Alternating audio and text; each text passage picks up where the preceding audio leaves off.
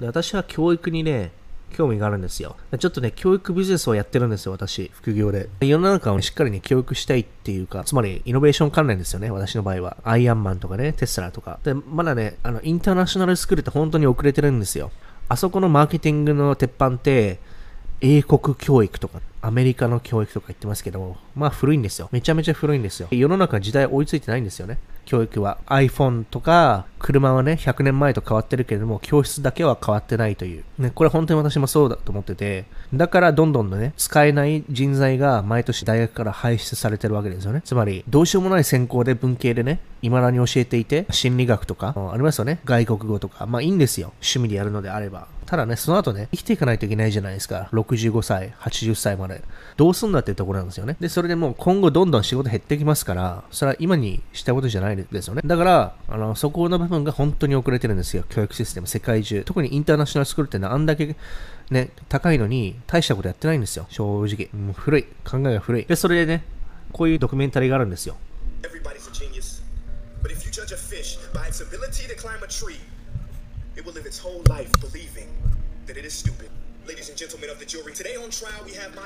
これがモダンデイスクールのいかに遅れてるかっていうのを表したショートフィルムですね。2400万再生ですかね。うん、いろんなことをね、警鐘を鳴らしてるっていうかね、定義してる。すごいね、面白いですよ、このチャンネル。で、これから言うのはその iPhone とか電気とか車が100年後の革命的なことで変わってますよね、イノベーションで。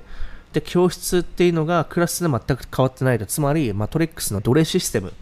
ベルトコンベヤーで従順な、ね、奴隷、社畜を作るための教育システムだけは変わってないのを見たら、いかにね、教育システムが廃れているか、変わらないといけないか、教育システムをね、イノベーションしないとダメだよねっていうのが、この意図なんですよ。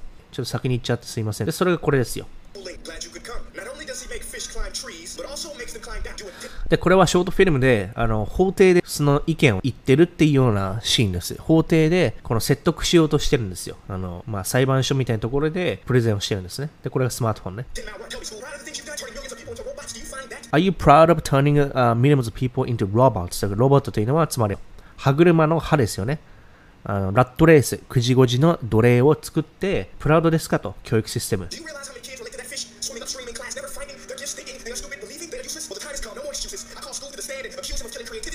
で、そのね、学校のシステムをアキューズ、スクールダメでしょって言ってるんですよ。つまり、クリエイティビティとかをね、切るようなシステムでもあるわけですね。つまり、あの、みんな同じようなアメリカの SAT とかね、あ日本でもセンター試験とかね、スコアだけでは測れない部分ってあるじゃないですか。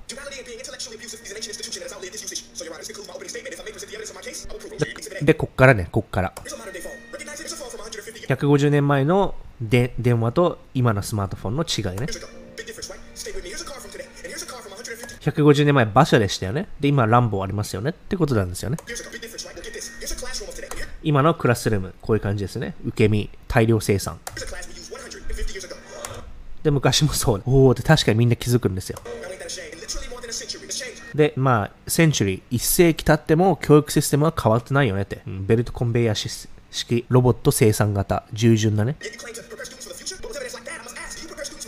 で、今の時代、イノベーションで時代が変わってますよね。スピード変わってますよね。なのに、教育システム変わってないから、今の時代に対応できる、ね、人材を教育システム作ってますかって作ってないんですよ。だって、今、産業革命起きてますよね。第4次産業革命。テクノロジーが全てですよね、これから。まあ、もちろんね、弁護士とか医者とかなくならないですよ。なくならないけれども、コンスタントなんですよ。一定。つまり伸びはしないんですよ。もう飽和状態なんですよ。医者なんてのは。歯医者もそうでしょなくなりはしないですよ。そういう弁護士とかね。ただ、伸びはしないんですよ。で、今後なくなるのって、労働なんですよ。手動でのレイバー。でそれに対してね、準備してますかって全然したいんですよ。それがインターナショナルスクールも含めた全ての学校ですね、ほとんど。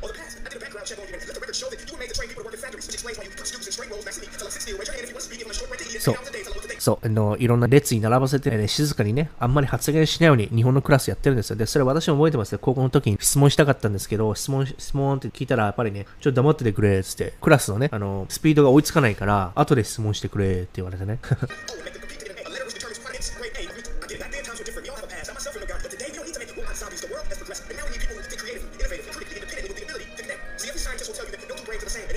だから、一概にね、センター試験だけで測れないとかね、いろいろあるじゃないですか。学び方だっていろいろあるんですよ。学び方っていうのは、読むのが得意な人、書くのが得意な人、話すのが得意な人、聞くのが得意な人、あとね、 kinesthetic learning っていうのもあるんですね。 kinesthetic って手を動かして学ぶってことですね。 hands-on。学校でやるのって、読み書きがすごい重視されてますよね。